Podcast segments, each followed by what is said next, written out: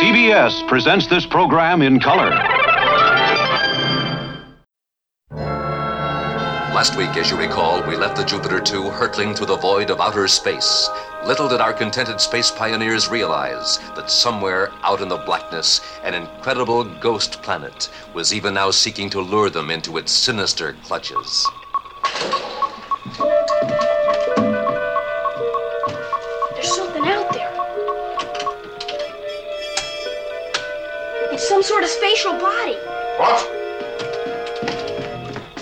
Familiar planet? More likely an unfamiliar asteroid. Maybe I can get a fix on it. Jupiter 2? Jupiter 2? This is your space controller. Please prepare for entry into our atmosphere.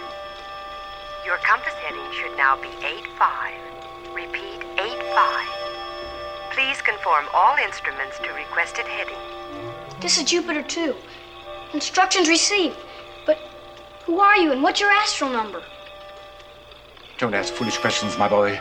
Like everyone else who's ever been lost, we have been going around in circles, and now we've returned to home base, the planet Earth.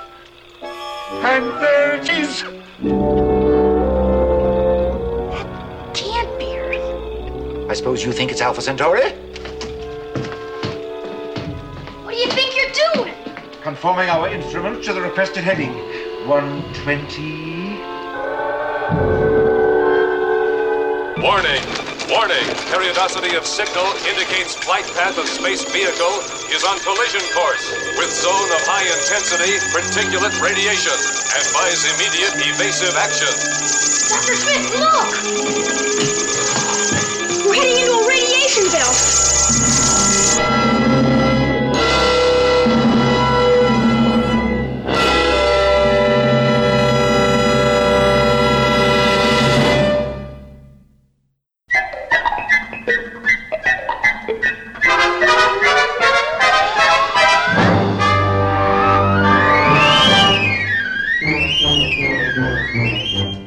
Hello, Galactic Castaways. This is Alpha Control, the podcast about Irwin Allen's classic sci fi adventure TV series, Lost in Space. I am your mission controller for this podcast, Colonel Lane August, and I'm joined by my trusty co controller, Dr. Kurt Kersteiner. Kurt and I are old college chums, children of the 1960s, and most importantly, big fans of Lost in Space. Welcome aboard as we blast off together to celebrate Irwin Allen's Lost in Space. Now, let's get ready to launch.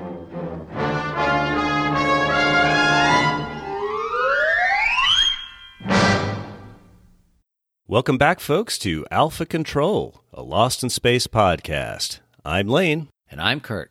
Kurt, today we're talking about the 30 second broadcast episode of Lost in Space titled The Ghost Planet. And Kurt, I know how much you love a good spook show, but you may find there are more ghosts in the title of this episode than in the tale itself. Uh. it's got a good title, so I'm, I'm there for that. What do they call that? A false leader? Yeah. Well, a few production notes before we begin with the story. 60 year old series top writer Peter Packer is back with his 10th script for Lost in Space and his second for season 2. The British born writer who just helped the Robinsons blast off into space boldly goes back to a concept he'd used in season 1 with The Derelict, the discovery of a strange new world with even stranger forms of alien life. Even though the concept is familiar, the season 2 take is fresh.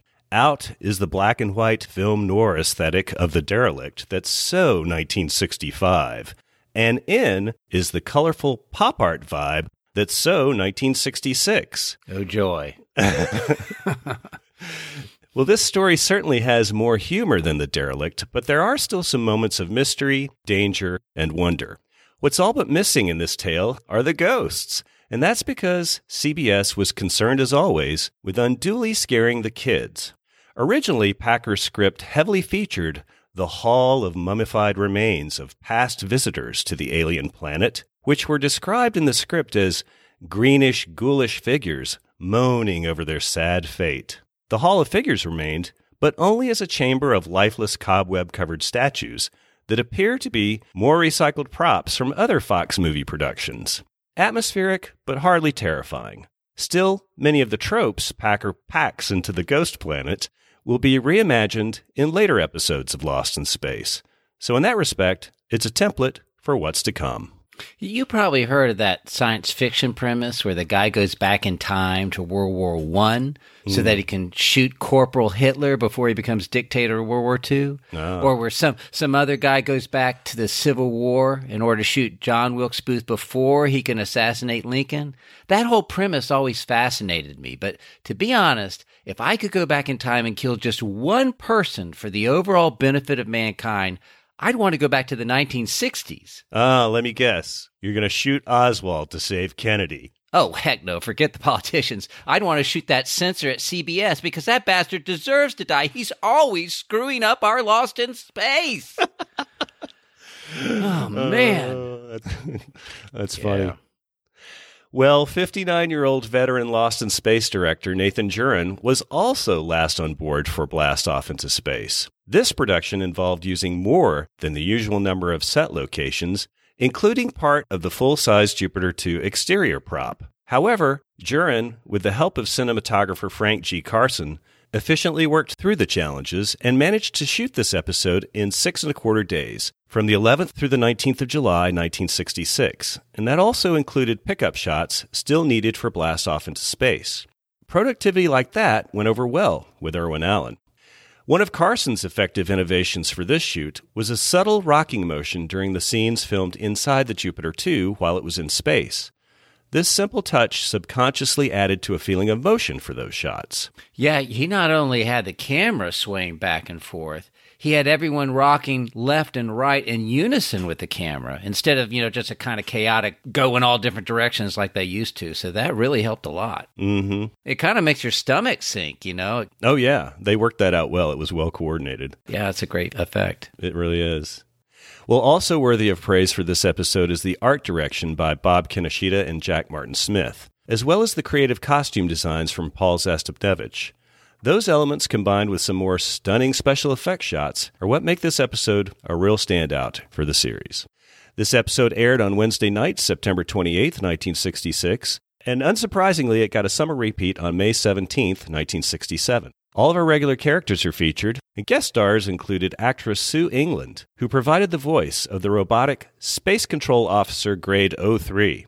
England was an accomplished actress and voice artist in film and TV, with over 50 credits from the 40s through the 70s. Her voice talents were also used in one episode of Voyage to the Bottom of the Sea, and later in the Series 3 Lost in Space episode, The Deadliest of the Species, where she once again portrayed an evil female robot. You know, I could have sworn I recognized her voice from some porn commercials, but, you know, that would have been some 20 years later, so I'm sure I'm mistaken. Then again, you'd be surprised about the age and looks of some of these really attractive sounding voice talents. Have you ever seen a photo of Terry Gross from Fresh Air? oh man, if you haven't, don't. It will completely ruin that program for you forever. Ugh. of course, she's probably says the same thing about me if I had an attractive voice, but still. Oh my gosh. Let's just say she's she's aptly named, okay? Just take it from me. oh, the pain. Well, voicing the supreme leader and cybernetic brain is actor Michael Fox. From the early 50s to well into the 90s, he amassed over 200 acting and voiceover credits. Irwin would use him in an on screen role for the first Voyage to the Bottom of the Sea, and another voice part in the season 2 Lost in Space episode, Cave of the Wizards. In a bit of Tinseltown trivia, Michael Fox was also known as the reason Back to the Future star Michael J. Fox added the initial J to his screen credits because the Screen Actors Guild only allows one person of each name to be registered with the union. Interestingly, on each occasion that both England and Fox worked for Irwin Allen, they did so uncredited, just like Dick Tufeld and Bob May. Also uncredited, playing a cyborg, was our old unsung friend and veteran stunt actor, Dawson Palmer. Oh, I wonder uh, which color he played. I bet he was the blue. There was something familiar about the way he lifted those breakfast lids. Maybe there was a little more spring in his shuffle than the others. yeah, definitely. Uh, Well, with that, let's get on with the story.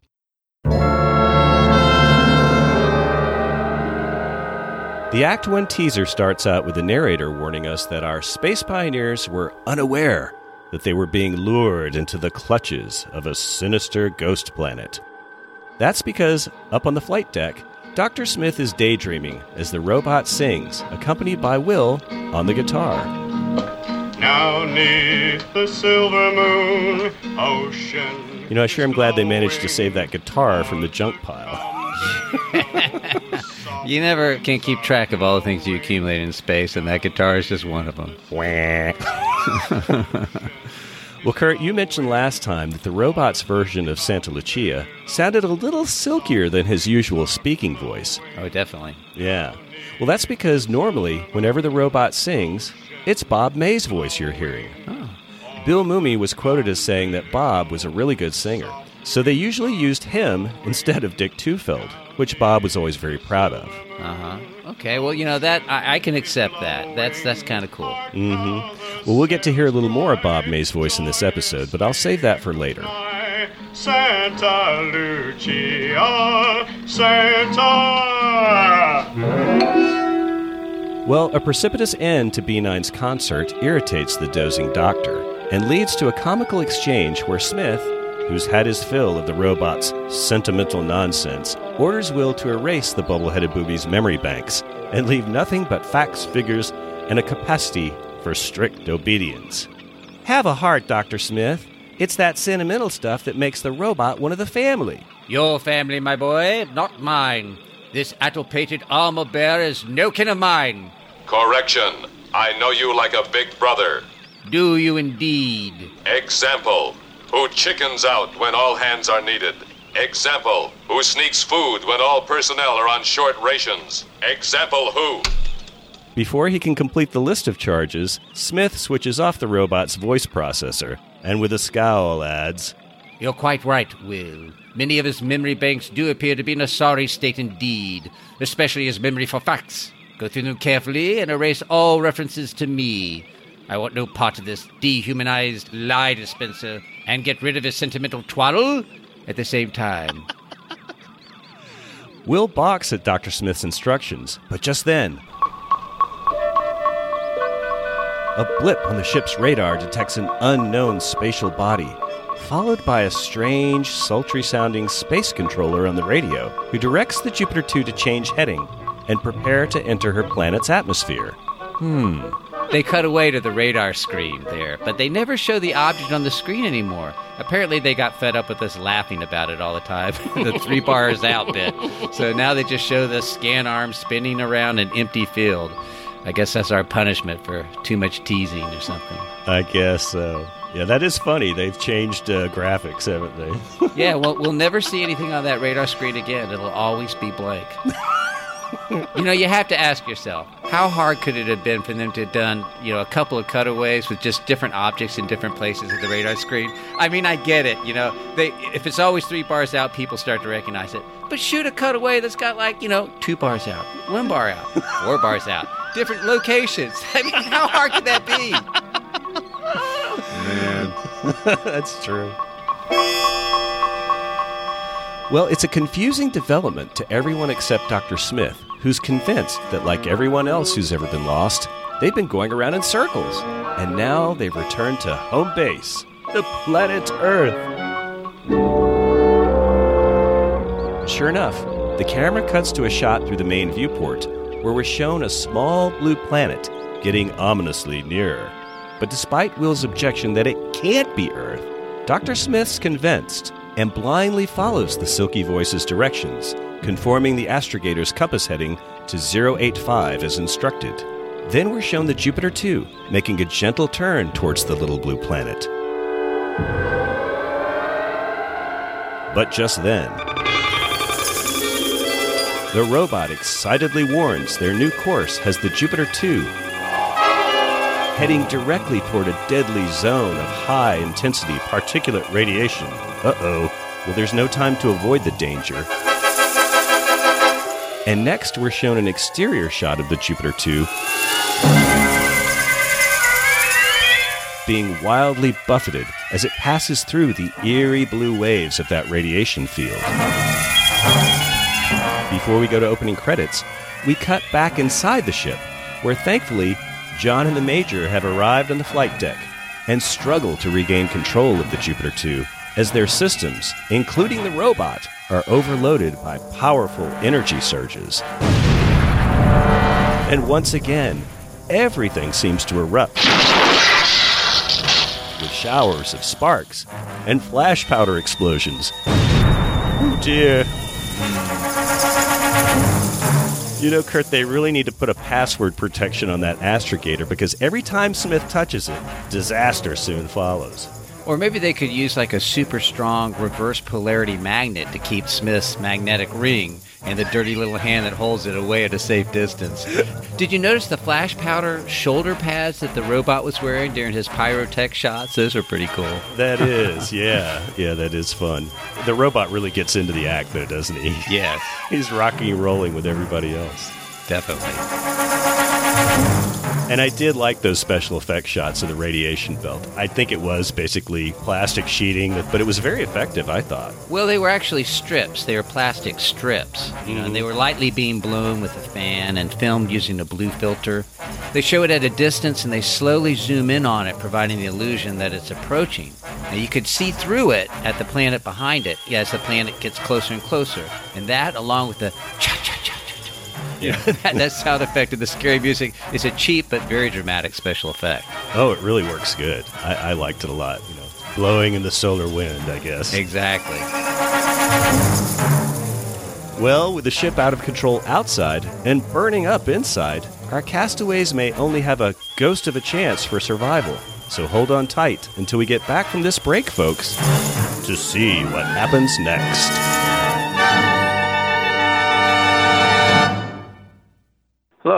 This is filmmaker and Lost in Space prop builder Bill Hedges, and you're listening to Alpha Control Podcast.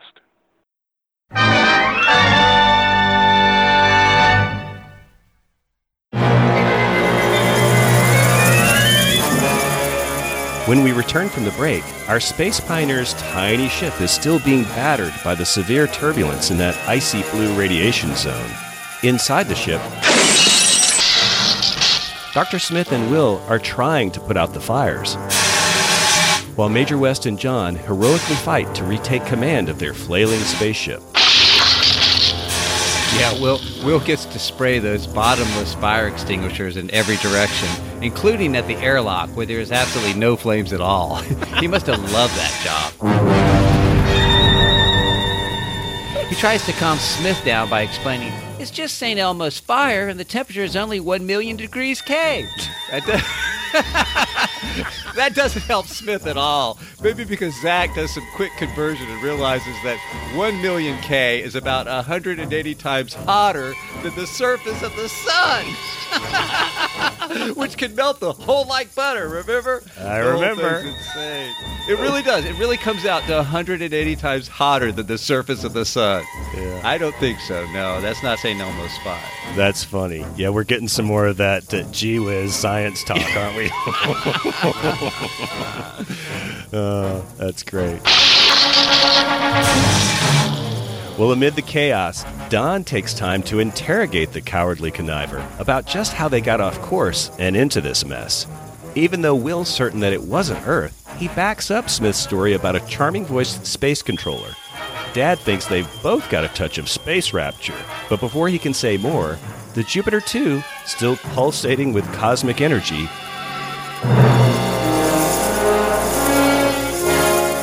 miraculously emerges from the radiation field and continues coursing towards the strange new planet below.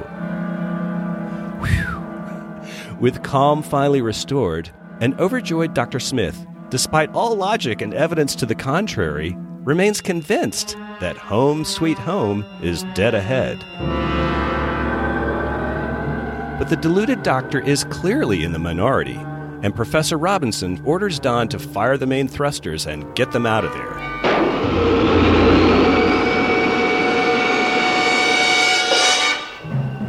Unfortunately, the castaways quickly discover they're caught in a magnetized field and being pulled relentlessly down to that strange planet. Even after trying auxiliary power, it's clear that someone or something has control of their ship. Uh oh. Wearing a grave expression, John calls Maureen on the intercom, telling her and the girls to strap into their space couches for a potential landing. Then he grimly orders Will and the doctor below to do the same. Unmoved by Professor Robinson's air of caution, Smith replies, With pleasure. Despite all your misgivings, I have every reason to believe we are approaching familiar territory. Ah, very familiar. Turning to Will, Smith adds, You come along with me, my boy. When we land, I intend to let you help me write my memoirs. I can't tell whoppers as good as you can, Dr. Smith. Indeed. Come along. With the boys gone, John and the Major continue firing thrusters, trying to escape the grip of that ghost planet.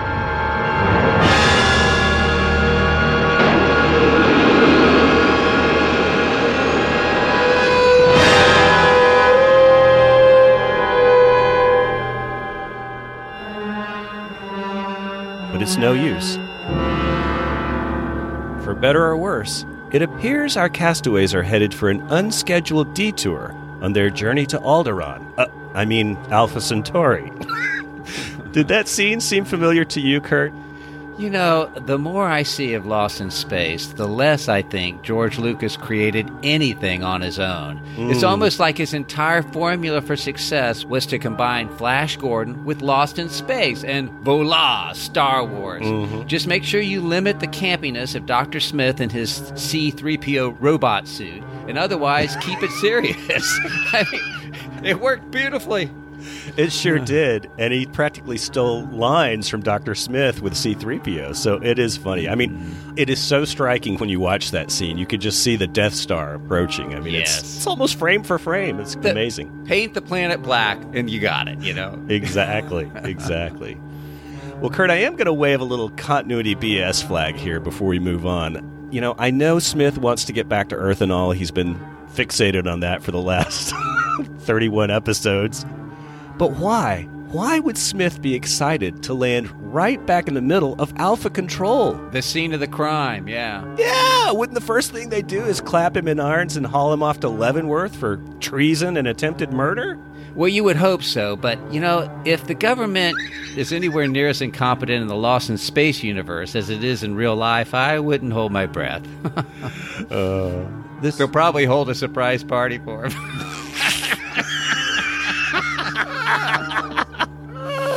oh boy. Well, as the family gets strapped in for touchdown, the soothing voice of the space controller interrupts, announcing over the receiver that their approach pattern for landing on pad 115 is being telemetrically controlled. Professor Robinson repeatedly attempts to contact the space controller, but frustratingly, the buttery voice on the radio is all transmit and no receive. Space Control extends its personal welcome to all voyagers on Jupiter 2 and regrets any inconvenience you may have been caused in penetrating our radiation belt. You are now entering our atmosphere. Which, despite her reassuring tone, caused me to experience a real feeling of dread as the ship entered the planet's atmosphere.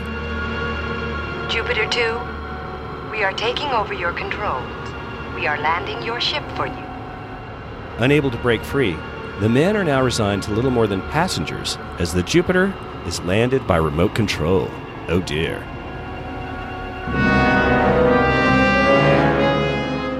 Well, next, the camera cuts to a beautiful special effects sequence realized by L.B. Abbott and his crew, which featured the Jupiter 2 making a rare, controlled, gear down night landing on the ghost planet.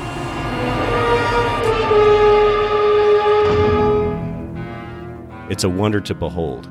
So wonderful, you guessed it, that shot would be recycled again later in the season 3 episodes of Visit to a Hostile Planet and The Promised Planet. Oh, goody. I can't wait to see it yet again. You know, I don't want to be a killjoy, but I was far less impressed with that touchdown sequence. The landing struts had this smooth hydraulic sound effect as they lowered, but the actual movement looked rather jerky, like it was a small miniature model, which obviously it was. They provide a nice silhouette to the two pilots in the viewport, though. But unfortunately, they're standing there, and then it cuts inside, and they're still unbuckling their seatbelts. You know. that being said, it wasn't bad like an Ed Wood movie special effect or anything. So they spent some extra time and effort on it, but it did have its problem, in my arrogant, ingrate opinion. no, you've been spoiled by all that CGI. yeah. Well, I should also mention another element this episode shares in common with season one's The Derelict, and that's the wonderfully atmospheric Herman Stein score that is tracked to great effect during the landing sequence and other scenes throughout this episode. Yes, that music was the saving grace, and I can't underscore that enough. Ironically, though, it, it was the underscore. Under the score of the music, right? The score yeah. of the action, that is. it was fun hearing that music, though. You know, the the music to the last episode, I thought a Wild Adventure was a lot better than the one before that, which was Blast Off to Space. Mm-hmm. But neither of those could compete with just that classic music from the first series. No, if you want scary and dread, you need some of that derelict music. It really conjures up a lot of great images. And they'll use a lot of the John Williams music in this episode as well. A lot of it. Great. Maybe the writer even requested it. Can you bring back some of my old music? That'd be fun. Well, after the ship gently touches down on the dead center of that yellow circle on the asphalt pad, the tranquilizing space Hello? controller greets Hello? the crew of the Jupiter, 2. Greetings from Space Control.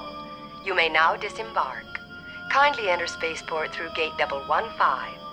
I've got a bad feeling about this R2, and so must Professor Robinson, because the velvet voiced controller ignores his repeated requests for information. Peering through the viewport, the men use a spotlight to pierce the gloom in the area just outside the ship. The Major remarks that it's just as bare as Mother Hubbard's cupboard, because when the camera cuts outside, it reveals a fog shrouded, rocky wasteland with a solitary, closed metal gateway marked double one five in blood red. But there's not a soul in sight. I don't know what Major West is complaining about. At least it's not one of those limbo sets. exactly. Yeah. The whole set there is pretty cool. I just the wonderful vibe at this point. Well, I love the fog mm-hmm. rolling across on the on the tarmac outside. I thought that was yeah, it's that low lying fog again. Exactly, exactly. Well, the family soon join the men on the upper deck, and no one can understand why they don't answer their transmissions. But Smith's unbothered by the lack of response and more than ready to disembark. We are waiting for you, Jupiter 2. Oh, coming, coming right along.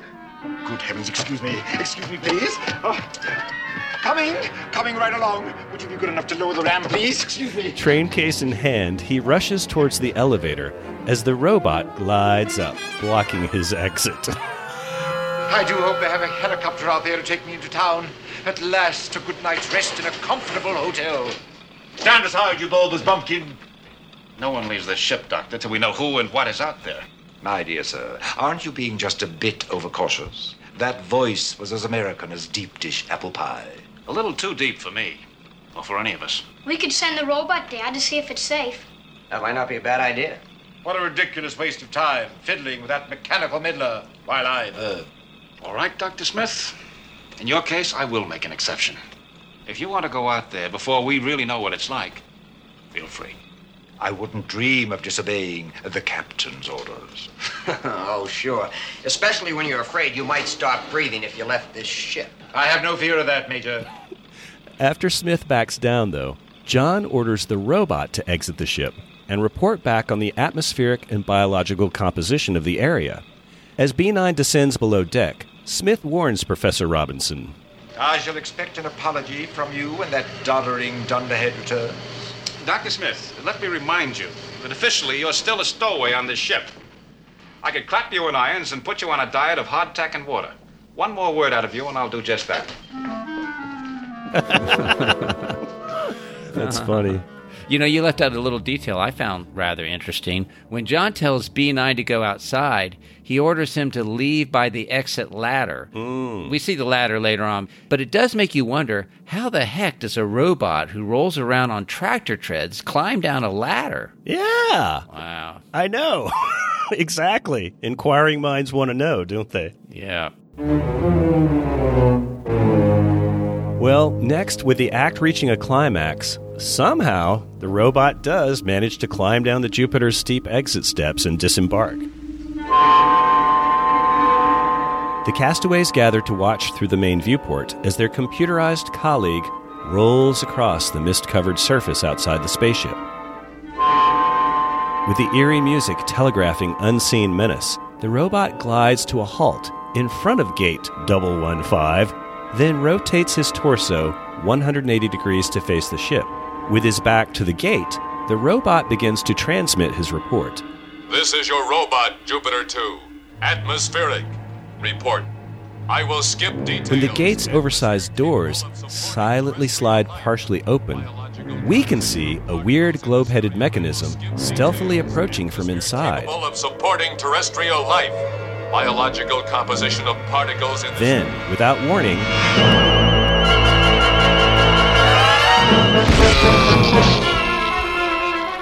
the globe headed mechanism fires a short, powerful disruptor beam, blasting the robot's backside, leaving him bowled over and out of action. Uh oh. The menacing machine backs away from the gate, and the doors glide shut before the Robinsons can get their spotlight trained on the robot to see exactly what caused him to unexpectedly expire.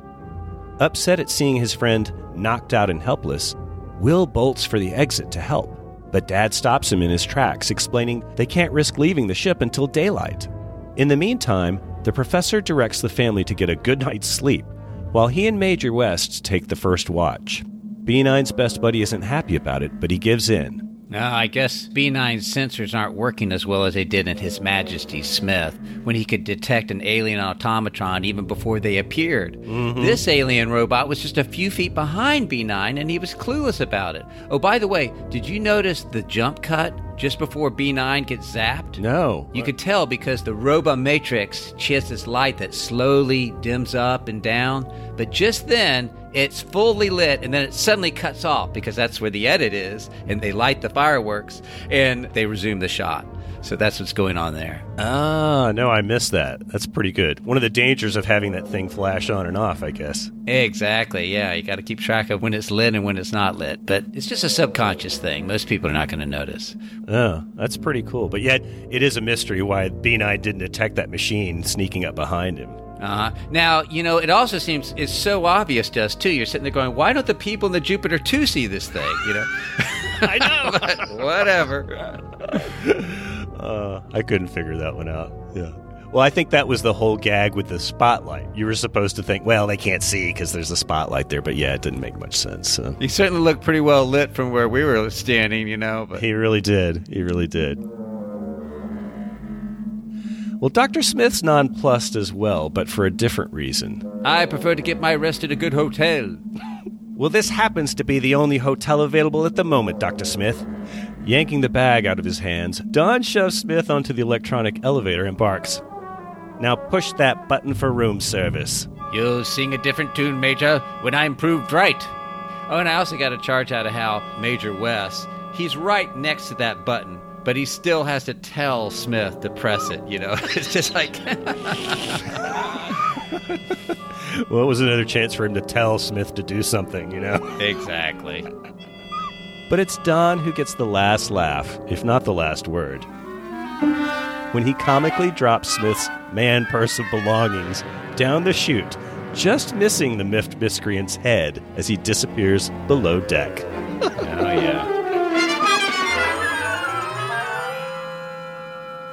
Well, the light-hearted mood quickly gives way to apprehension as we cut back outside the gate double one five, and right on cue, those doors mysteriously glide open, and a group of sinister, faceless cyborgs shuffle out to surround our slumped-over mechanical mate. What now? Well, I guess we'll have to wait until after this break for station identification to find out.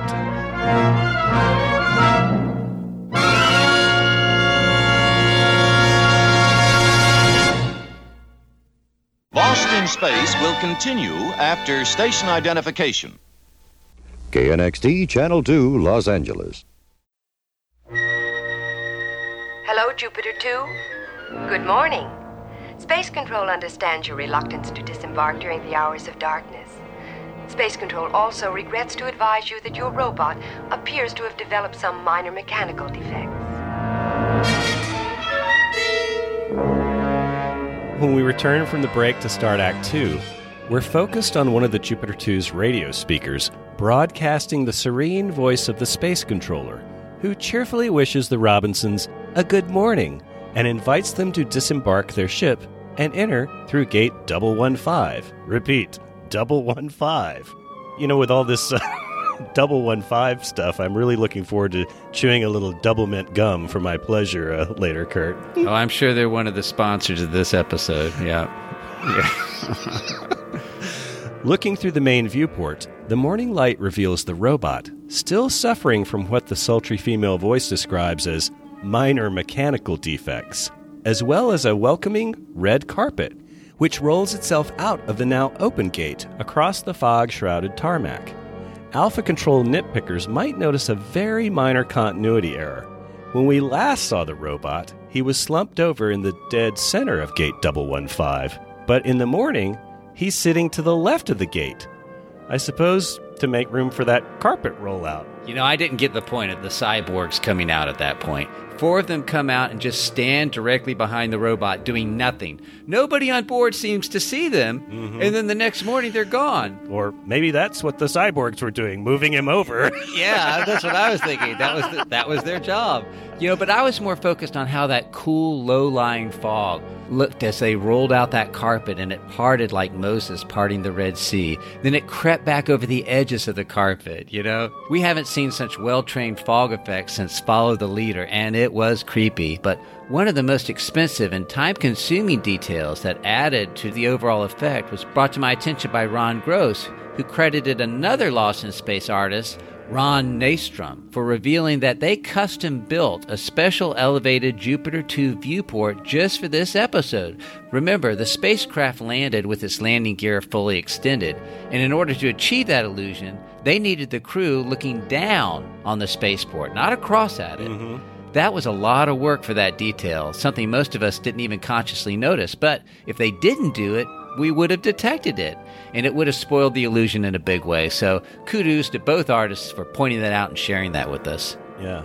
It's one of the rare times when they are actually elevated like that, looking down, that I can think of. So that's pretty cool they did that. Hmm. I wonder if they use that effect later at some point. We'll have to keep an Uh, eye out for that. It's Irwin Allen production. You do the math. yeah, did I have to ask? That's funny.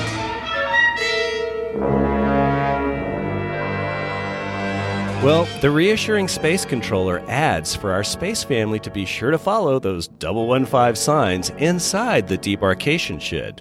Dr. Smith wears a look of immense satisfaction because everything he's hearing has given him a double one five dose of confirmation bias that they really are back home. But the others still remain suspicious, especially after Professor Robinson makes another transmission asking Space Control to identify their location, but once more receives no reply. Yeah, this is, you call this passive aggression. mm-hmm. Exactly. Well, Penny says what everybody's thinking. Alpha Control was never like this. And Judy wonders aloud, where is everybody? I have a theory about the absence of humanity out there. Major West bites. No kidding. I can hardly wait to hear it, Smith. It's really quite simple. It's a surprise party. Maureen's dubious, but the wily wordsmith doubles down. They're waiting for us on the other side. Thousands of them. The moment we enter the gate, we will be greeted by a thousand cheering people. The band will play. The president's lady will present flowers. And the president himself will pin decorations on us. Smith earns points for imagination from John, but he's not buying it. We are VIPs. Don't you see that red carpet? The professor sees it, but that's all he sees or believes for now. It's very bad form to keep the president waiting, you know. I suppose I shall have to make some sort of apology for all of you, as well as the thank you speech to those multitudes down there. Will asks, Are you really going, Dr. Smith? As the only representative of the Jupiter 2 with a proper sense of decorum, I have no choice. John gravely tells Dr. Smith he should wait. And insult the president? Will wisely suggests Smith take a laser gun with him, but Smith can't imagine whatever for. Boarding the electronic elevator, Smith turns to face his audience and then declares with a flourish My dear boy, in a few moments you will hear me being greeted by at least a 21 gun salute. Dr. Smith delivers a jaunty salute of his own, then disappears below deck wearing a smile of great expectation. You know, I'll grant him this. If he had showed up with that gun and there was a president, then yeah, he would have gotten the 21 gun salute all right. From the bodyguards. Oh, well, after he's gone, Maureen asks John somberly if it's possible what Smith says is true. Could this really be Earth? John shakes his head. Of course not. Well, then, where are they? Eyes fixed on the strange surroundings outside the viewport, the professor admits that, for once, he doesn't know. But perhaps, as Will says, they'll know soon enough. Yeah, well, far be it from me to question Professor Know It All, but if this is so obviously not Earth, can he explain to me why the gate is printed in giant English letters, complete with Hindu Arabic numerals? I mean, what are the odds that another planet not only talks our language, but they also write in English and do all their math using the exact same symbols that we do? Don't scientists call that evidence to the contrary? I- I'm just asking here. Yeah, that's funny. Well, next we cut outside as Dr. Smith scurries down the steps on the Jupiter 2's landing gear onto the red carpet below. Marching purposefully toward the open gate 115, he pauses halfway to turn and wave at the rest of the family watching up on the flight deck. As he reaches the open doors, he pauses again to glare at his favorite old punching bag. Much help you are to me, you incompetent idiot. Drooped over in the swirling fog and still without power, the robot offers no witty reply. Smith must be having second thoughts, or perhaps he's hearing the same chilling music we are, because he hesitates before stepping through the opening. Finally, he crosses into the debarkation shed, but instead of waiting throngs, he's greeted by the pitiless sound of those giant metal doors sliding shut behind him. Uh oh. Those were cool looking doors, which, by the way, was the exact same design as on Star Wars. Did you notice that? Oh, yeah, the sawtooth. uh, yes. Mhm. Yeah. Man. Shameless. Come on, George. Change it up a little. At least give him a credit, you know? I mean, come on. Oh my gosh. With nowhere to go but dead ahead, Dr. Smith tentatively steps forward, deeper into the strange chamber, which in reality is an elaborate blacked out limbo set. But it is filled with weird statues, columns of flashing lights, smoking floor urns, and of course, giant purple boulders. Many of these set decorations were last seen in the season 1 episode The Magic Mirror, and so that's why they might look a little familiar, Kurt. Ah. The comforting feminine voice of the space controller echoes through the ether, advising him to follow the double one five signs. After all, they wouldn't want him to go astray. Rounding a stone column, Smith rests his hand on the dormant red and white spherical head we saw on the machine that blasted the robot earlier and calls out quietly. Where are you, my dear? Smith gets a nice little jump scare when the globe he's touching lights up and answers in the voice of the space controller. Right here.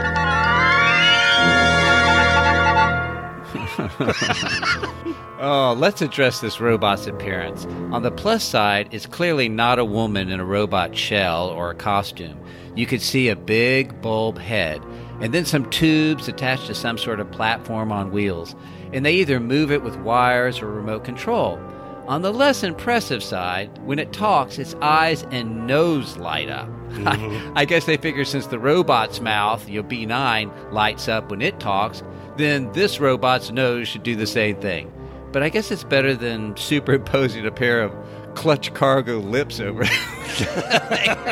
like that. No, instead of a mouth, she's got a big horn on the side of her head, and it made me want to pump my arm up and down at the TV, you know, hoping that the, the truckers would blow their horn like they do when you pass them on the highway and make that gesture. But no, no, it, it works though, so I'm happy with it, I guess. Oh, yeah. Well, there were a lot of little recycled bits and pieces in this robot prop. You might notice the old NGS scanner forms part of the robot's uh, torso. Ah. And there's even one of those little jello mold alien control uh, flower frogs down in the bottom of it.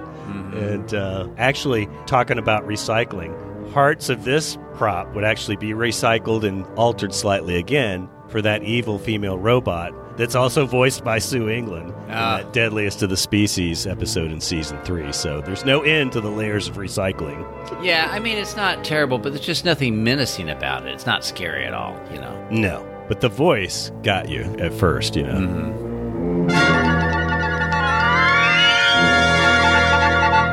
Well, the automaton, as she's described in the script, continues. Please make yourself at home, sir. But Smith then gets another jump scare as he backs straight into a formation of those bizarre, faceless cyborgs I beg your that had earlier surrounded our friend the robot. Yeah, and you wonder how did he not see these because they were like right behind her. anyway, While standing dead as coffin nails with their arms crossed in front of their chests, these humanoid like androids are visually pop art personified because each of the cyborgs wears a different colored floor length robe with matching gloves, as well as a reflective gold face mask over scuba hoods colored to match their robes. They do appear humanoid, but at the same time, without eyes, noses, or mouths, they're quite featureless. It was another creatively simple costume solution by designer Paul Z, and striking enough that later, Disney's 1979 big budget space opera, The Black Hole, would feature its own army of humanoid cyborgs that looked remarkably similar. I've never read anything officially, Kurt, that cited these Lost in Space designs as the inspiration for the Black Hole cyborgs, but if you take time to look them up, the resemblance is unmistakable. well, let me just ask you this: Was that movie directed by George Lucas? Uh, no, no. that movie was a little bit of a bomb, but uh, I did like some of the art design in that one too. But yeah, no, they look really similar. Except the robots, the robots in that, the Earth robots were so goofy looking. I just couldn't bring myself to watch that movie. Yeah, that's true. That's true. They had those funny eyes. hmm Painted on them. Yeah. Well, I'll try to post some comparison images on our Facebook page so the listeners can get a look. But uh, I was kind of taken aback by the similarity.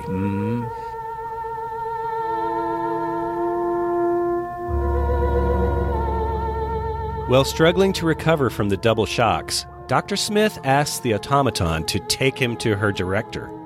But first, she escorts him to an enormous buffet table decked out with a lovely breakfast for one. But for once in his life, Smith seems to have lost his appetite because the sight of those waiters and the female automaton herself has his stomach tied in knots. After all, things couldn't have changed that much during his absence from Earth. But when his host answers with an evil laugh, You think this is Earth? That's when it finally dawns on the fearful physician that he's made a terrible mistake. Again. Mm-hmm. Unnerved, the doctor backs away from the mechanized maiden, but he's blocked from getting out of that dreadful place by a platoon of those faceless cyborgs. I thought that faceless design was kind of creepy, but the fear factor was completely and severely undermined by that little Chinaman shuffle they do whenever they move around. They take these fast little baby steps everywhere they go, like Tony Randall did when he played the Oriental Circus owner in The Seven Faces of Dr. Lao. My kids, they literally burst out laughing when they saw it, and they're just age four and seven, and girls at that. So if Irwin Allen was bending over backwards to appease the CBS censors from scaring the children, well, that method of movement definitely did the trick. Yeah, that was a little cartoonish, wasn't it? Yeah, it was.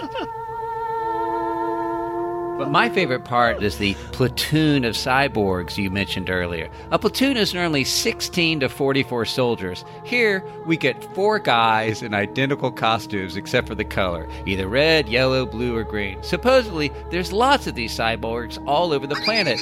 But we never see more than four of the same scene and never more than two of the same color in the same shot. So obviously, they're just moving the same guys around from cut to cut, you know. But it works okay, so what the heck? Yeah, I'm being a little generous with the term platoon. well, you know, if they'd actually used 16, that would have been impressive. But no, you only get like one fourth of a platoon. Uh, come on, Kurt, use your imagination. This is the theater of the mind. now, see, they probably would have used all black costumes, and that would have made it less obvious. But we've got color. We're paying for color. We got to use that color. Yeah. Come on, this is the age of Andy Warhol. You got to pop with yeah. pop art vibes. Exactly.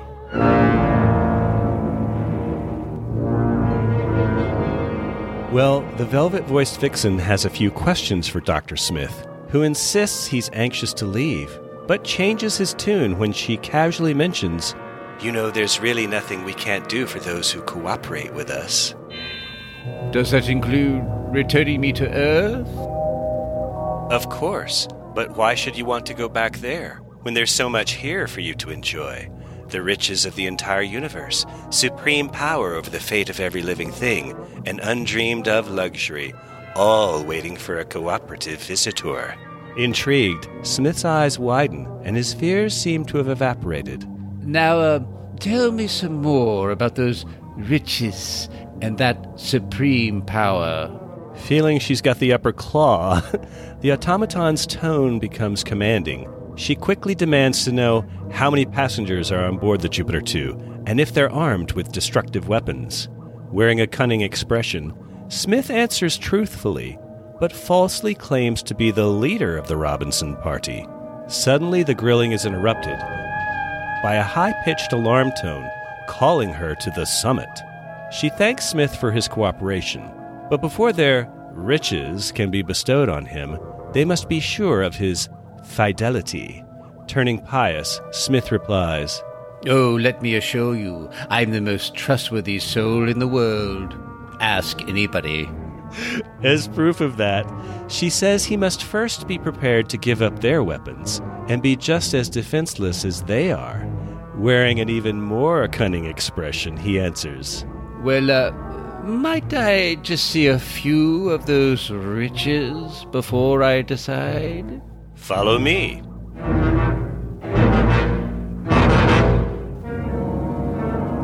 Later, we dissolve back to the Jupiter 2 flight deck. Watching through the main viewport, John, Judy, and Don grow anxious over what's happened to Dr. Smith. The professor wryly notes there's been no 21 gun salute and no cheering multitudes. But Major West's still steamed at the way Smith thought he had all the answers. Still, somebody's got to get him back, so John grabs a laser pistol and decides to go down there before their reluctant stowaway gets them into any more trouble. Perhaps hoping to score points with the future Mrs. West, Don volunteers to rescue Smith again, which draws raised eyebrows from John. But with a knowing look, the Major explains, Well, I mean, after all, I'm his buddy. With a smile, the professor hands over the laser pistol to Major West, and as he departs, Judy tells a tight lipped dad she thinks Don's just as worried about Dr. Smith as they are. she obviously hasn't seen the movie Platoon. Otherwise, she'd be very worried about giving West that gun to go after Smith.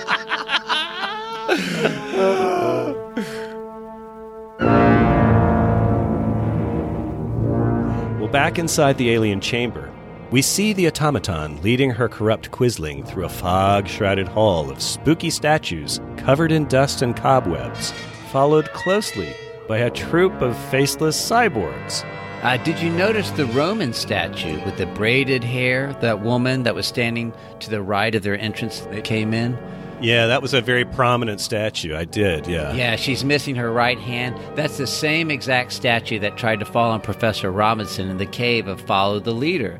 So those Roman rock women, they sure get passed around a lot. Mm.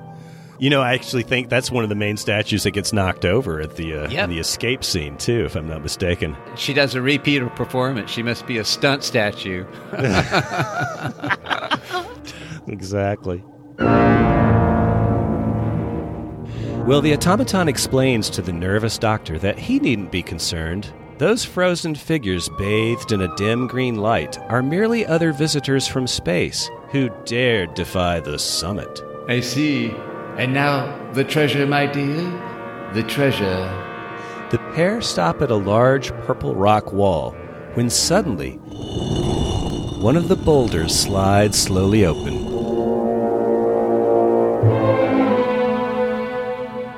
Revealing a cavern filled with a veritable king's ransom in gold, rubies, diamonds, and of course, platinum. Ooh, all mine? When you give up your weapons. Reaching into the treasure cave, Smith asks, uh, May I just have a small sample? But Smith's barely able to keep his hand from being snapped off oh! as the rock wall slams shut again. Not until he returns, she cautions. I'll need my robot to help me carry the guns. She says the robot is being repaired as we speak, and as she departs, Smith glances back at the treasure cave, involuntarily whispering, Oh my.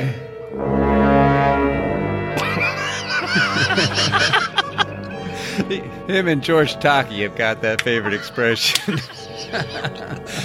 One wonders what they're talking about. oh, oh dear. he was in a cave, though, you know.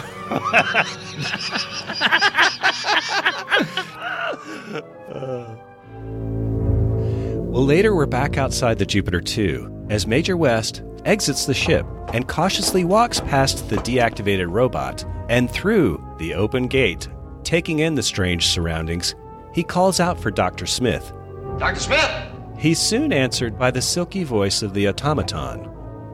Kindly follow the double one five sign, sir.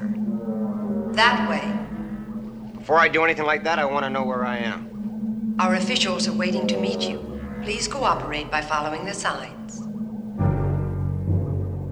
But Don follows his own instincts and eventually runs into Smith, who's determined for them to get back to the ship.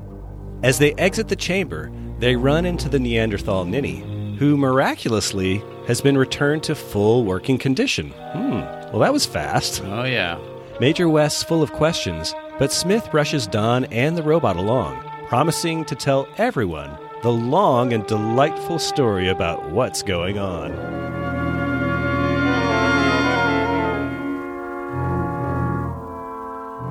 A short time later, and with the act nearing a close, we're down on the lower deck as Dr. Smith holds court.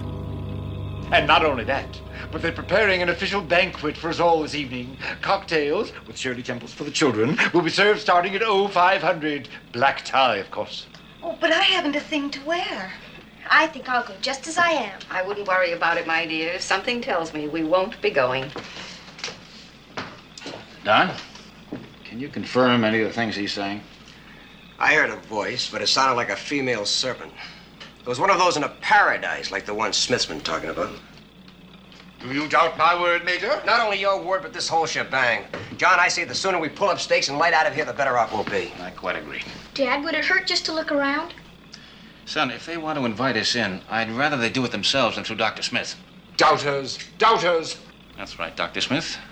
In space, I doubt everything but the evidence of my own eyes, senses, and instruments. And as of now, I believe this place to be both alien and hostile to us. Now, let's go topside. As the men head upstairs, a desperate Smith wails. But the banquet, we can't disappoint them.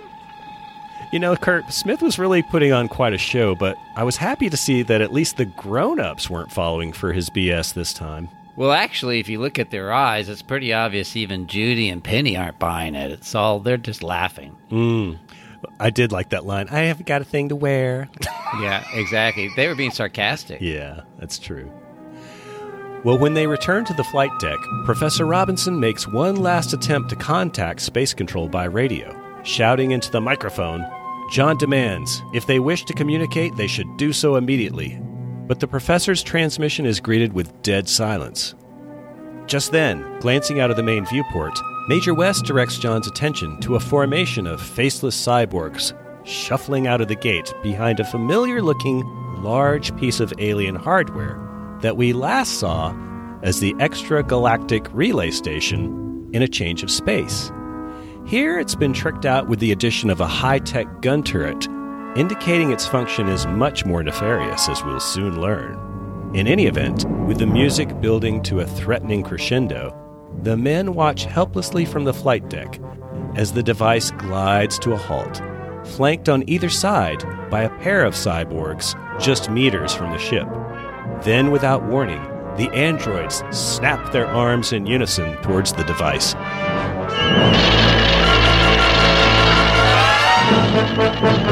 Which suddenly emits a shrill, high pitched tone, accompanied by blinding bolts of high frequency energy. Oh dear. You know, Kurt, I've heard of dangerous flash mobs, but this one takes the cake. well, you know, I'm not a pilot, you are. So you answer me this.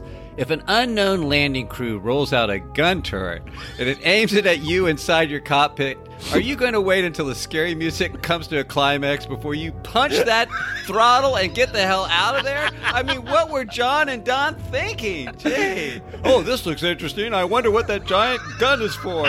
Really? Oh.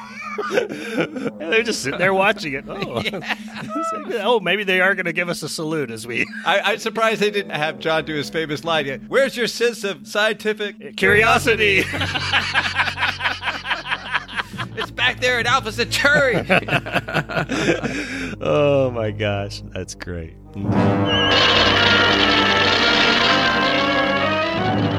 Well, now powerless to interfere, all the professor and Don can do is shield their eyes from the intense flashes of cosmic energy. It's hard to know exactly what this diabolical device is doing to the Jupiter 2, but we know it can't be good. Unfortunately, we'll have to wait until after this commercial to see more.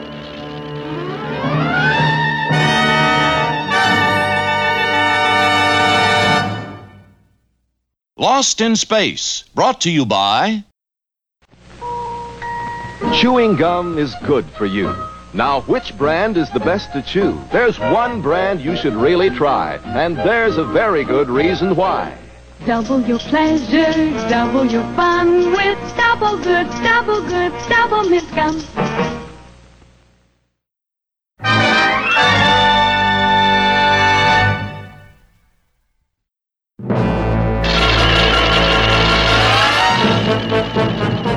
When we return from the break to start Act 3, the Jupiter 2 flight deck is still being pummeled by cosmic energy bolts from the alien apparatus. The sound and fury from the device bring the rest of the family rushing upstairs. Abruptly, the fracas ends, followed quickly by a broadcast from the female space controller.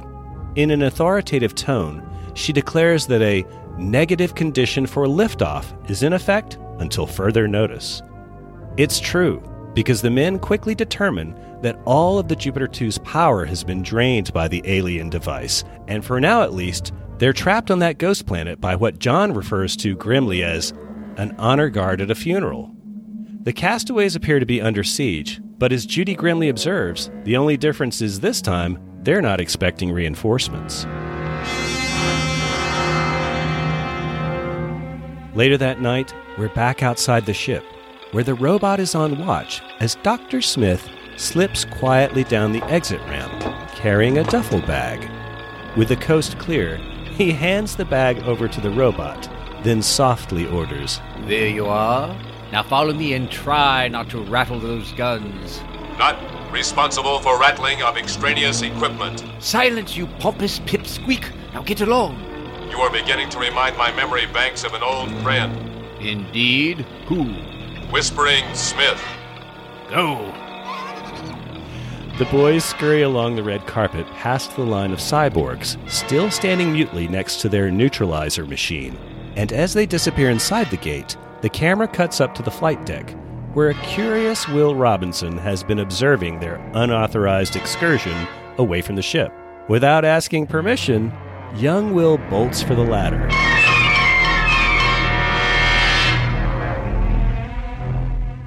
And I think it's a safe bet, Kurt, that no matter what the rules are, Will's about to go rogue and sneak out after the other boys. But what are the odds that after Dad finds out, he'll actually get in trouble for once? Oh, well, knowing John, I'd say that's a zero chance. John's allergic to spanking, and Will knows it. But if Will was my kid and pulled that stunt, the skin on his ass would be at least as red as the hair on his head. Of that, I can assure you. Yeah, I wouldn't have gotten that many freebies, I can tell you that. oh, man. For oh. sure.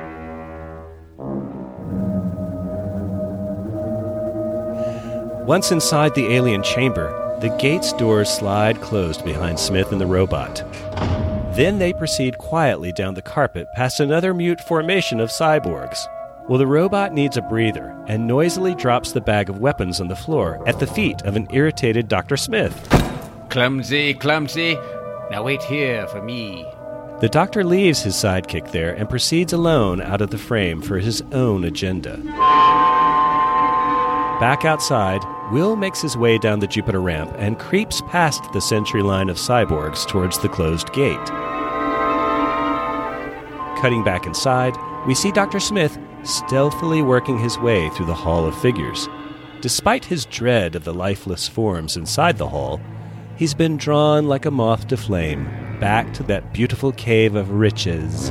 But before he can lay a hand on the treasure, a different hand reaches out of the gloom to tap Smith on the shoulder.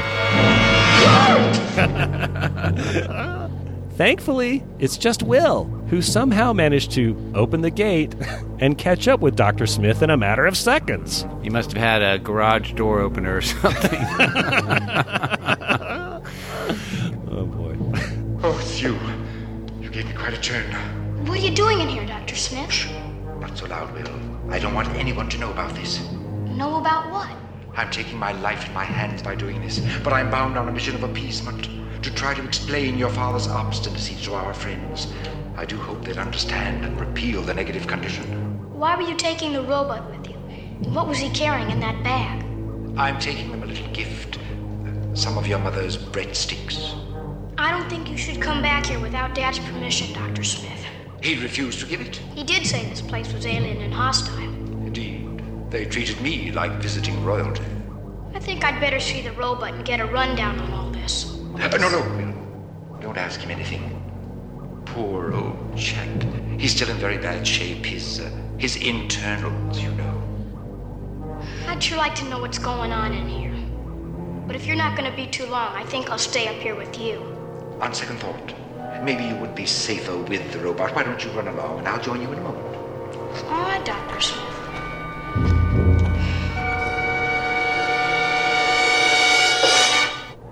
Once he's alone, the duplicitous doctor turns his attention back to that treasure cave. But when the stone wall slides open, Smith gets another unexpected jump scare. Because standing inside to greet him is the sinister cybernetic sister herself. Now she's all business and inquires about the weapons. Regaining his composure, Smith assures her that he has them and invites her to follow him as the purple rock wall slides closed once more. She obviously knew where to wait to find him, didn't she? That's right.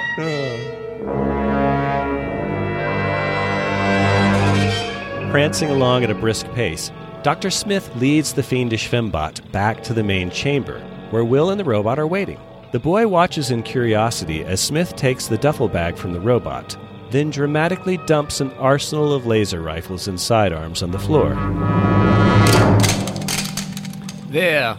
There you are. The action brings a platoon, or maybe just four, faceless cyborgs shuffling closer and causes Will to blurt out, Dr. Smith, those aren't breadsticks. Those are our guns. What are they doing here?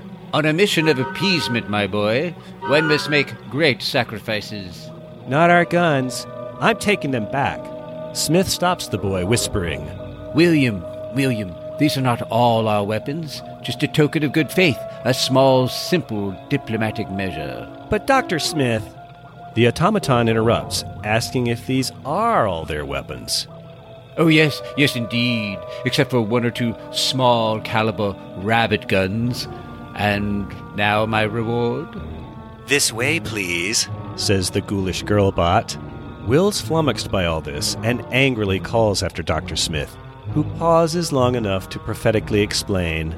It appears that I shall have to be here longer than I expected. Why don't you go back to the Jupiter 2, my boy? I shall see you anon.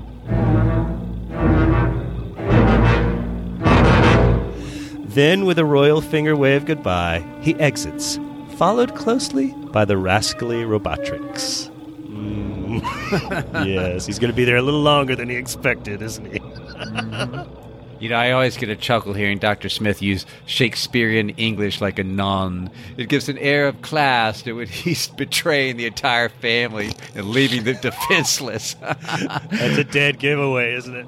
oh, yes. But did you notice that he confided in Will that they hadn't given up all their weapons? Right. Then he told the alien robot he did, except for a couple of small caliber rabbit guns. You know, I always wondered how they measure the power of ray guns, and apparently it's in calibers. mm. But by suggesting that he didn't give up all the guns, this was actually a rare tip of his toupee to the continuity department because, spoiler alert, we never are going to see those weapons again, okay? Yeah. They are never coming back. But I'm betting we'll see more laser rifles in future episodes. So it's kind of a neat way to allow some wiggle room on an otherwise blatant continuity problem. That is true. Yeah, because they never get that bag of weapons back, do they? No, uh uh But I have to admit one thing. You know, Jonathan Harris was very proud of how he improved little kids' uh, vocabularies. He's Mhm. improved mine, I can tell you, because I had to look that word up. I was I wasn't sure if I was hearing it right. Anon. Wh- wh- which, oh, anon? Yes. okay. I shall see you anon. That's one of those words I wish they'd bring back. You know, that, that belongs in our vocabulary. It does. Well, you as the English major would know all these words, but I have to look them up. Well, up. it's also uh, King James Bible. Apparently, you guys read one of the more modern texts in your churches, but Episcopalians, we still like that old King James stuff. Ye thou. exactly. There you go. Well, with the act nearing a close, Will and the robot attempt to leave for the ship, but are ominously blocked from doing so by a squad of faceless cyborgs. Uh oh. Ushering them away from the exit. Despite Will's alarmed protests, the robot advises that they roll with the punches as the pair are backpedaled by the silent cyborgs through another oversized metal door. B9 seems to know where they're going, but when Will asks just where that is, a booming voice off screen orders Silence! Startled, Will turns around to see that they've entered a large ceremonial chamber. What's more, the room is dominated by a truly bizarre sight. It's a giant, glowing, pulsating cybernetic brain, measuring several feet across and covered with blood red veins and large tendrils poking out in all directions. Shooting from over the organism's shoulder, if it had a shoulder, we can see that it's perched on a large red circular pedestal, flanked on either side by a transparent Jacob's ladder tube and a pair of royal sigils. From its elevated position, the big bad brain directs. Forward, robot. Our bewildered buddies do as told and cautiously approach the sinister cerebellum, who commands. Identify yourself. But when Will answers, I'm Will Robinson, the bellicose brain cuts him off, ordering the boy to remain silent and at attention.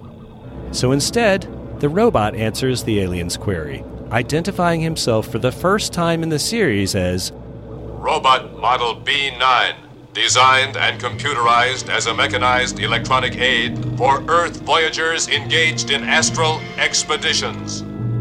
Do you know who I am? Affirmative. The supreme prototype of all cybernetic aids.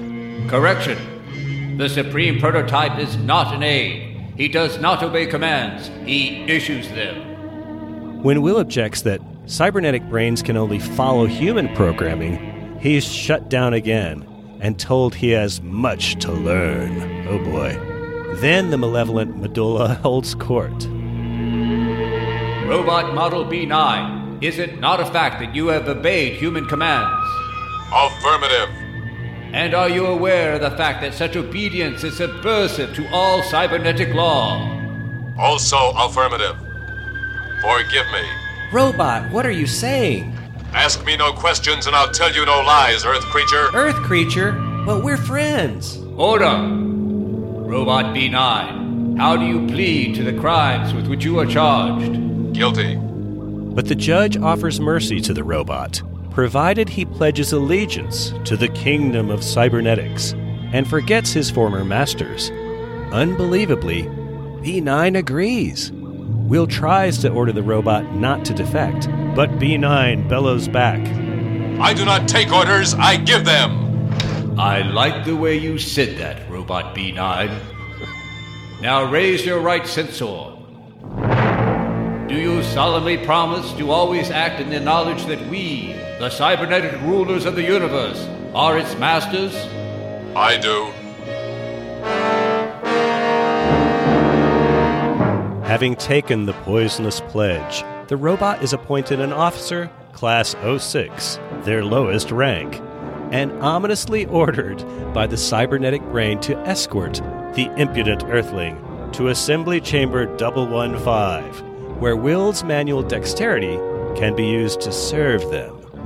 After which, B9's next assignment will be to conduct the remaining Jupiter Voyagers to the Assembly Chamber Ready Room. Wow, Kurt. That was a really fast change of character for the robot, and he seemed to know an awful lot about this cybernetic society on the ghost planet. Did that seem a little odd to you? Yeah, yeah, that did seem odd, but not as odd as that giant pulsating brain with horns stolen from Penny's forgotten turtle back on Priplanus. not only did the brain have glowing lights and portions of its semi transparent flesh move, but several of those horns actually moved in the back. Did you notice that? Yeah. I love that scene. It looked great, but logical, not so much. I mean, it's an organic brain. There's nothing cybernetic about it at all. No wires, no cogs, nothing mechanical at all. And yet, put that one nitpicky thing aside, it looked and sounded cool. They get major monster points for that scene. I loved it. It was really cool. Of course, you always have to have Jacob's ladders, you know, and conveniently positioned around the place. Can No. you imagine having that in your, your man cave? and then your wife comes in there and silence. Only men are allowed in the men cave. oh boy.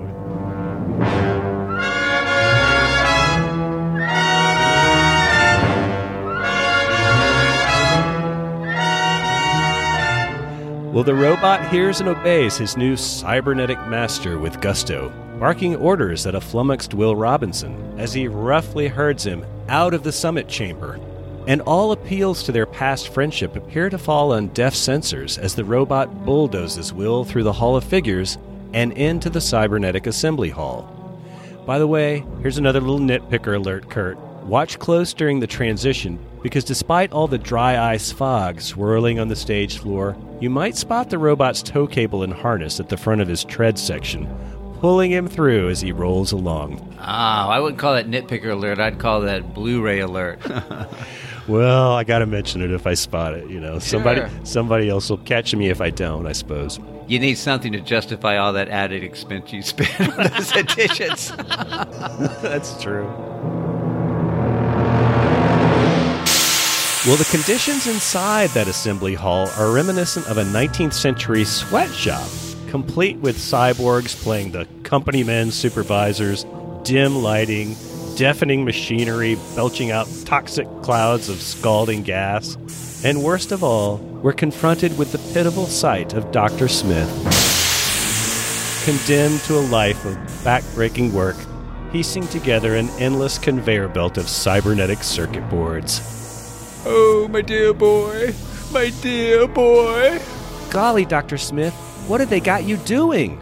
This is my reward. Hard labor. Oh, how could this happen to me? Doomed to Devil's Island. Smith's complaints on the production line draw swift discipline from the management goon squad, with a sharp warning jolt of cosmic energy aimed at his backside. Ah! Oh dear, the pain, the pain. You know, Kurt, maybe Dr. Smith should file a disability claim on account of his delicate back and get an early retirement. Or better yet, file suit with the EEOC for discrimination against Earthlings. He might win a settlement and wind up with all that treasure after all. Oh, that sounds like wishful thinking from an illogical biological entity. And for some reason, I don't think biologicals get much justice on this planet. Did you notice that Smith missed several of those circuit boards and all the excitement? Mm. If they're going to rely on him for their parts assembly, Space Control is going to need some quality control and quick. Yeah. Well, it's funny they were saying, you know, Earth creatures have a certain manual dexterity, but apparently that doesn't apply apply to Dr. Smith. Yeah, because he was missing quite a few of those. But but also there were little light bulbs he was putting into those circuit boards and they were lighting up. So I mean they put little batteries on those circuit boards and everything so those lights would light up. Yeah, that was a lot of effort for that level of detail. That was pretty cool, I have to admit. Yeah. Yeah. Well, something tells me the conditions in this cybernetic assembly plant do not meet OSHA standards. But I guess we'll have to wait until after this word from our sponsor to find out if Dr. Smith can escape a life of toil and bondage in space. The pain! The pain!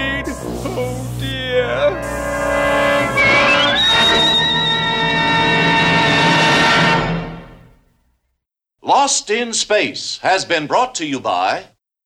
This nonprofit podcast is made possible with support from Monster Wax Trading Cards, makers of science fiction and horror monster cards since 1992. Check out their newest series, Lost in Space The Art of Ron Gross. It's a dramatic retrospective of the classic TV show in an incredible photorealistic style.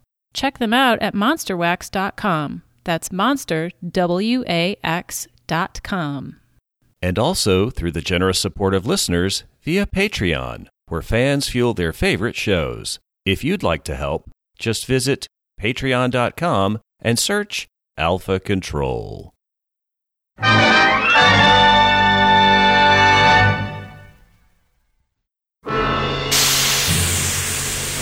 When we return from the break to start the final act, it's obvious that in addition to all their other injustices, there are no child labor laws on this ghost planet, because the turncoat Taskmaster B9 orders Will to get to work with Smith on the assembly line.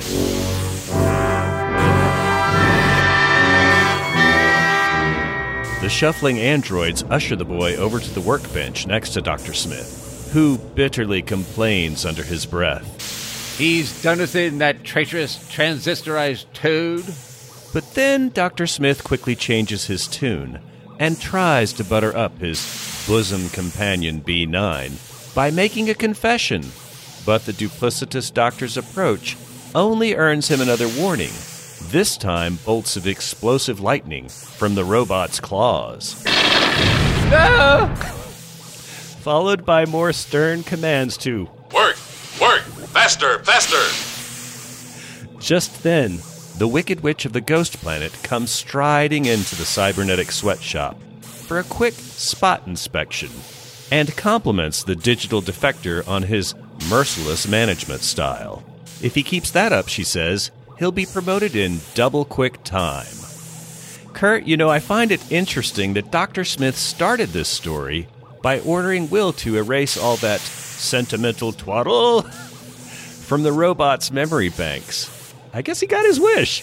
Oh yeah, that in spades. That was kind of ironic, though, wasn't it? Hmm. But it was also it kind of showed how, as far as Smith was concerned, humans really did mistreat robots. You know, what would happen if the robots had their own planet? How would they treat us? Exactly. Turnabout's fair play. Hmm, hmm. Well, after the cybernetic superintendent is gone, the boys struggle to keep up with their quota of circuit boards. Dr. Smith then tries again to kiss up to the robot. You must listen to me, dear friend. Perhaps I've not been very nice to you from time to time, but I was only joking. So am I. work! Work! Faster! Faster! Just get me out of here, dear boy, and you'll see a miraculous change in our relationship. Clapping his claws together, the robot thunders again. Faster!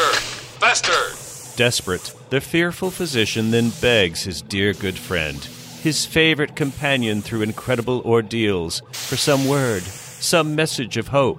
Never fear, Smith is here. Indeed. Glowering back at Benedict Arnold 9, Will says, It's no use, Dr. Smith. He sold us down the river. The moment I get out of here, I'll send you down the river of no return, you tin plated tyrant. But his threats fall on deaf sensors and only earn Smith another near miss blast of cosmic energy. Work! Work! I'm working. Can't you see? I'm working. Just remember, history does not always repeat itself. Gliding out of that little workshop of horrors on his way to abduct the rest of the family, the robot leaves the mournful medic and the bitter boy slaving away in cybernetic servitude forever. You know, Kurt, B9 seems to really relish having the upper claw on Dr. Smith. Perhaps he's auditioning for a part in Horrible Bosses 3. But are you buying his act? Well, I hope so, because Smith deserves it. Besides, yeah, B9 has not really been any more of a traitor than Smith was, collecting all the weapons and leaving the family defenseless to the other robots. It serves Smith right to work on the assembly line. Hmm. I do have sympathy for Will, though, because, I mean, he always treated the robot as a friend, except during episode 20, The War of the Robots, when, he, when he was infatuated with Robbie the robot instead. Maybe this is payback for that. So maybe B9's memory banks aren't really that worn out after all. I don't know. Uh, he must be really relishing, though, raking Dr. Smith over the coals. Especially when he does his ha, ha, ha. Never fear, Smith is here. That's great. Well, back outside the Jupiter 2, John, Maureen, and Don make their way down the exit ramp onto the misty tarmac and reconnoiter the half open gate.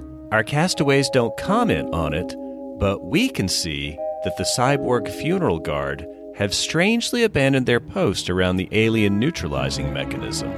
Hmm. The professor orders Major West to break out the big guns before they go in after the missing family members. And while he does, Mom and Dad are both exasperated that Will's gone off yet again without permission.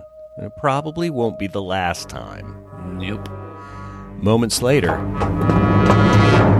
Don reports their armory has been cleaned out. Luckily, they have an auxiliary supply of small caliber rabbit guns. Oh boy. Before the men leave, John gives orders for the girls to stay put in the ship until they get back. Then, Maureen worriedly watches as the men strap on their holsters and cautiously disappear into the alien debarkation shed. Well, if there are any more weapons left for the ladies to defend themselves with, the men forget to hand them over or tell them where to find them. Not very chivalrous. No. That's a good point. They are kind of defenseless in there, aren't they? At least give them a sword, Zorro. Come on. Indeed. Once inside, the professor and Major West draw their weapons and work their way deeper into the strange chamber. Within moments, our pair of rescuers are intercepted not by the soulless cyborgs, but by their familiar bubble headed booby.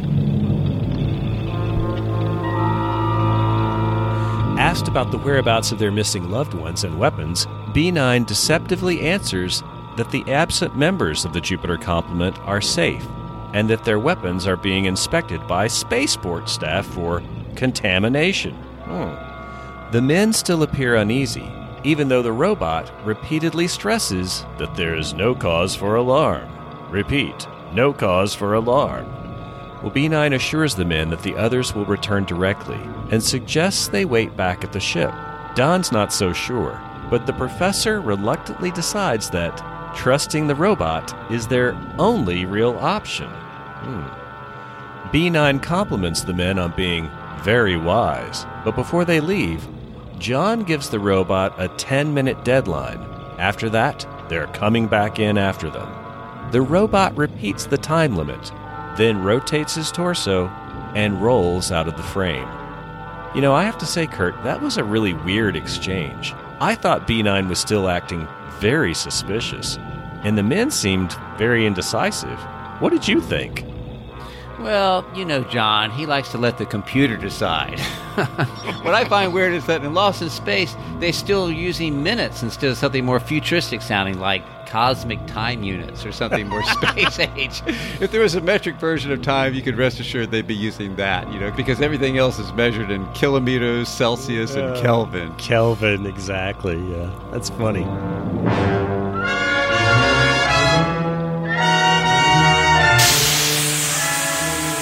Well, with this tale nearing a conclusion, we cut back inside the cybernetic sweatshop. The fiendish female Robotrix is watching over the production line when suddenly the steel doors slide open. Reporting, Mission accomplished. Cybernetic Officer Class 06 rolls in to relieve her. But when she asks him to confirm that the other Earthlings have been rounded up, he evasively repeats to his superior, Mission is accomplished. Before the gruesome girlbot has a chance to get a clarification, the supreme cybernetic leader comes over the PA. Attention all units. Order immediate apprehension of Robot B9 for betraying our cause. He is suspected of being a double agent. Destroy on sight. Search and destroy. Search and destroy. Ooh. Realizing that the jig is up, B9 gets the jump on the dastardly dame and fires a devastating double shot from his claws.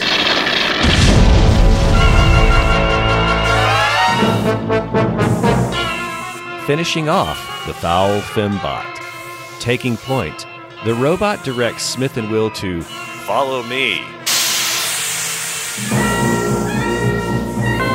and leads his friends on a thrilling breakout of the cybernetic kingdom, fearlessly fighting off dozens of zombie like cyborgs. Yeah, dozens of cyborgs, but always in groups of four or less. oh boy. At first, the automated attackers are easily subdued with a thunk by B9's well placed judo chops. But as the trio make their way back through the Hall of Figures, the cyborgs up the ante by lobbing small explosive cosmic charges at our retreating trio. Luckily, the fierce flash powder explosions only managed to topple over some statues. But the near misses are enough to have Dr. Smith squealing like a baby. Yeah, well, it's better to squeal like a baby than to squeal like a pig. Smith probably fears that they're going to be reacting scenes of deliverance, and the only thing worse than greasy hillbillies is steel-plated robots. That's gotta hurt. That's an image I want to get out of my head right, right now. Uh, I watched that scene again, and it was painful to watch. I mean, you know, from Deliverance, you watched yeah. that? I, it was. It's on YouTube. It's, you know, it's funny. It's always the worst scenes of any movie that get the most plays on YouTube. Of course. Mm-hmm. Well, dodging more salvos of cyber grenades and a never ending stream of shuffling faceless cyborgs, the robot heroically fends off their enemies with more computerized karate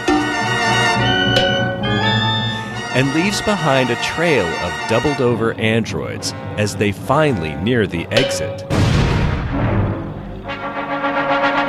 Upstairs on the Jupiter 2 flight deck, the rest of the family is alerted by the chaotic sight and sounds of our three escapees emerging from gate 115, so the men race below to assist. Back outside, our threesome race towards the spaceship with more cyborgs close on their heels.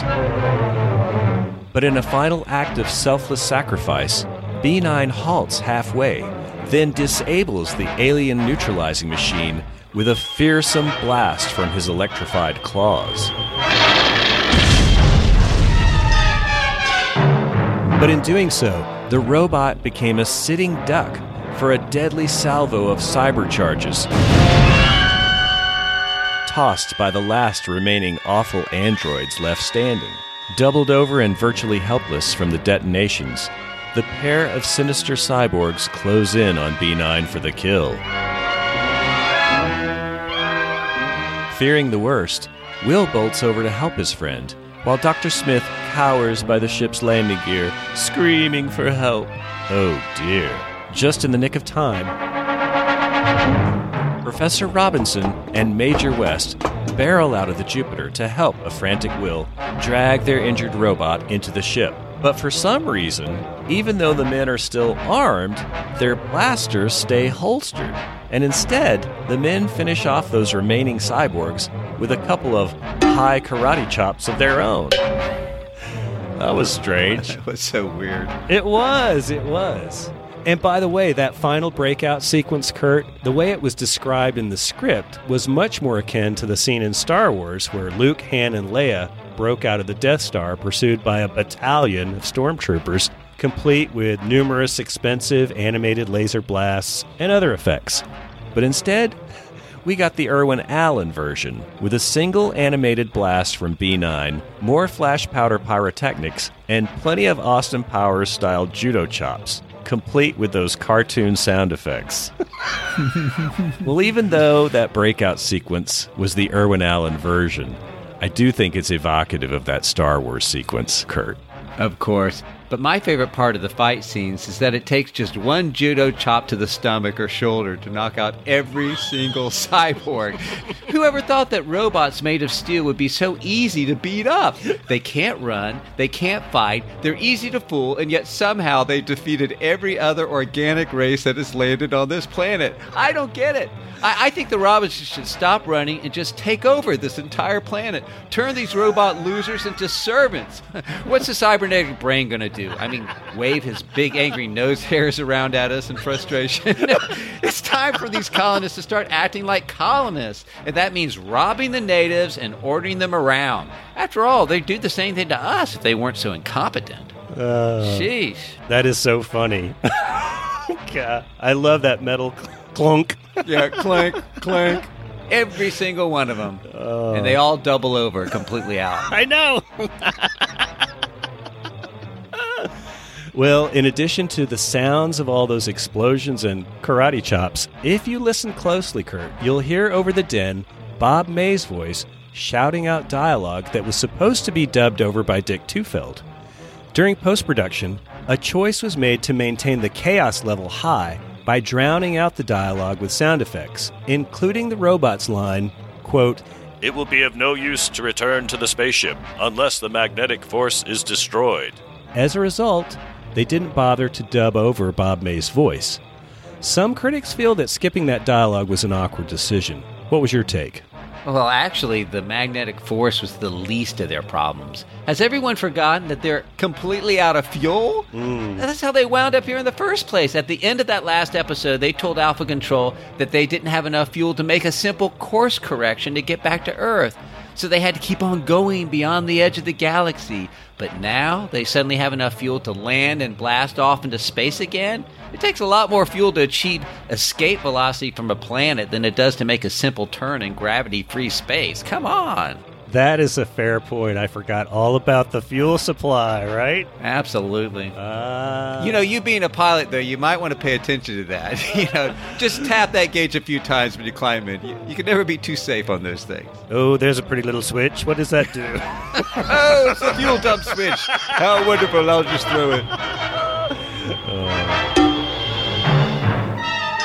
Well, with great difficulty, our castaways finally managed to maneuver the wounded robot back to the ramp, but it's left to our imagination as to how they actually get him up the stairs. Because next we dissolve back up to the flight deck, where the professor and Major West strap into their space couches and prepare yet again to blast off into space. With everyone set, they fire all thrusters.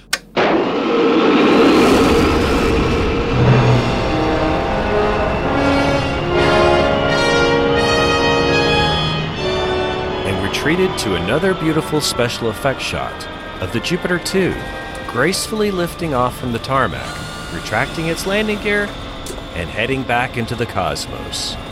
Inside the ship, our castaways are buffeted from the acceleration as we hear the voice of the cybernetic brain booming over the radio to Come back! Come back! John answers back, Another time, Charlie. Then, as the Jupiter 2 reaches escape velocity, our space family says a final goodbye and good riddance to the sinister Ghost Planet.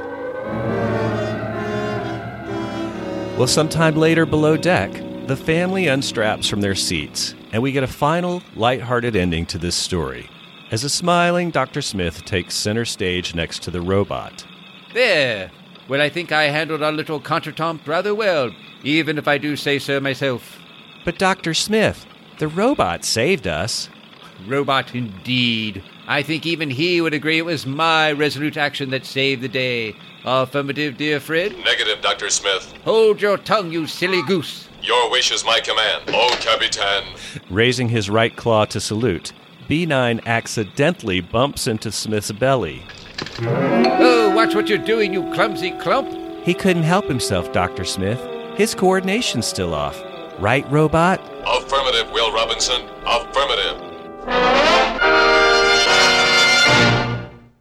Before we take a minute to discuss the cliffhanger, Kurt, give us your thoughts on The Ghost Planet. Well, I got to be brutally honest. I was worried going into this second season because as a kid, I remembered some ridiculous plots, absurd characters, nutty science, campy goofball behavior by Smith, and recycled props out the wazoo. But watching it again some 50 years later, I was surprised to see all those memories were actually accurate. the dumbed down plots, the silly Smith bits.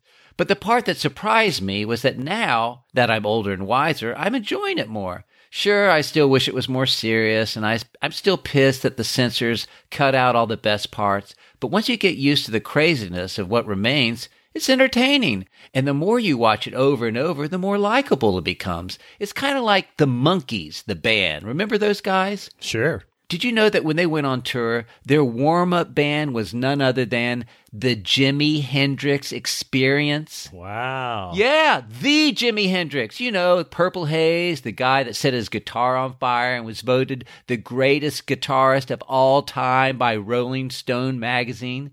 But the crowds, they could care less. The teeny boppers, they wanted the cute little monkeys. Davy, Davy, Davy. Mm-hmm. Hendrix put up for it for six shows, but by the end of the seventh, he had had enough. He flipped off the audience and he stomped off the stage. Now, if I had been there, I probably would have yelled, You tell him, Jimi, give it to the man. But being the cheap bastard that I am, I still would have stayed for the rest of the show. And the scary thing is, I would have enjoyed it because the Monkees, they were good. Not near as good as Hendrix or the Beatles, of course, but very entertaining to watch. They had wonderful chemistry, very likable characters, and they were funny. And if you watch their shows on TV today, the more you see them, the more you want to see them. Just like Lost in Space second season. But you got to get past that first viewing where everything is kind of weird before you kind of settle down and enjoy the craziness of it all. These last three episodes have been just like that. I wish they were more serious, like the opening act, the black guy, or in this case, the black and white season. But unfortunately, they aren't.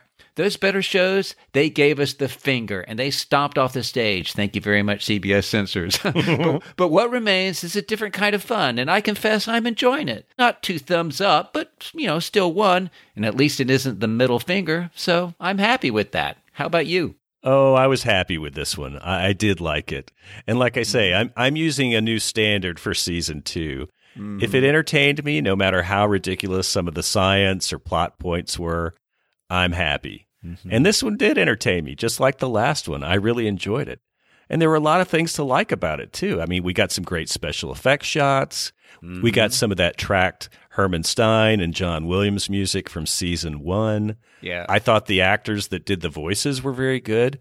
And mm-hmm. I really enjoyed the pop art designs of the scenery, the cyborgs, and especially that cybernetic brain, as you mentioned. If you if you described this thing before they actually filmed it, I would have said, "Oh, this is sounding like the best episode ever." Mhm. But then they start monkeying with it. They start cutting it down. They take out all the scary things. Oh well. Mm. And it had the right writer. It had the right scenery. It had the right setup. Had that cool cybernetic brain. The giant nose hairs. What's not to love? Before we finish, let's talk about the cliffhanger at the end of this episode.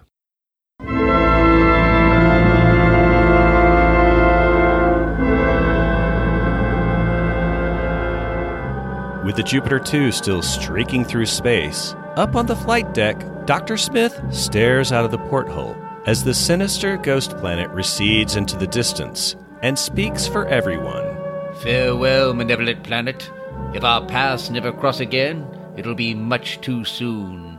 But as our castaways discuss the menu for a well deserved victory meal, their attention is diverted by a strange blip on the scanner, cutting to a close up of the swirling moire patterns of the new cosmic sensor scope. I gotta be honest, I don't see a thing. Yes. Not only do I not see anything on it, I don't see how they could ever see anything on that thing. But apparently the men do. And the robot warns it's no harmless space phenomena. It's a hyperatomic missile launched from the automated planet in protest of their leaving. Uh oh. Well, Major West does some fancy flying and luckily manages to dodge the missile before it destroys the ship. Unfortunately, the danger isn't over because the missile swings back around for another pass. And as B9 warns, it is now locked on and cannot be evaded again. Uh oh. Everyone's terrified, especially Dr. Smith, who's nearing a state of hysteria thanks to the robot's relentless countdown to destruction. With the deadly missile gaining on them, Professor Robinson spots another nearby planet and orders Don to turn the ship directly toward it and at full power. There's no time to strap in for the imminent impact with either the missile or the planet. But at the last second, before the Jupiter 2 crashes, the professor orders Major West to execute one last daredevil pull up maneuver. Miraculously, the Jupiter 2 misses the planet, and the missile misses the Jupiter as it streaks headlong to the planet's surface below. Bracing for the coming shockwave, John then orders everyone to hang on. Cutting outside, the hyperatomic missile detonates, enveloping the Jupiter 2 in a giant mushroom cloud fireball. Oh dear, how can they possibly survive this flaming disaster? Before we can find out, the freeze frame slides in to remind us that this story is to be continued next week. Same time, same channel. wow, Kurt, we seem to be ending all these season two episodes with a bang. So why should this one be any different? Oh yeah, that, that explosion was so big the mushroom cloud went all the way up into the vacuum of space. and so did the loud explosion. Wow. Uh, well, folks, that wraps up this episode of Alpha Control. Join us again next time when we will be reviewing episode 33 of Lost in Space titled Forbidden World. Until then, take care, and we'll talk to you soon. Good night, Kurt. Good night.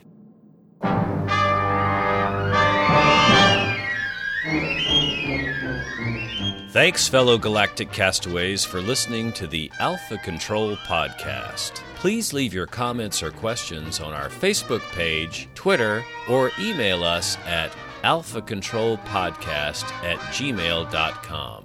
Subscribe to the podcast via libsyn.com. That's L I B S Y N.com.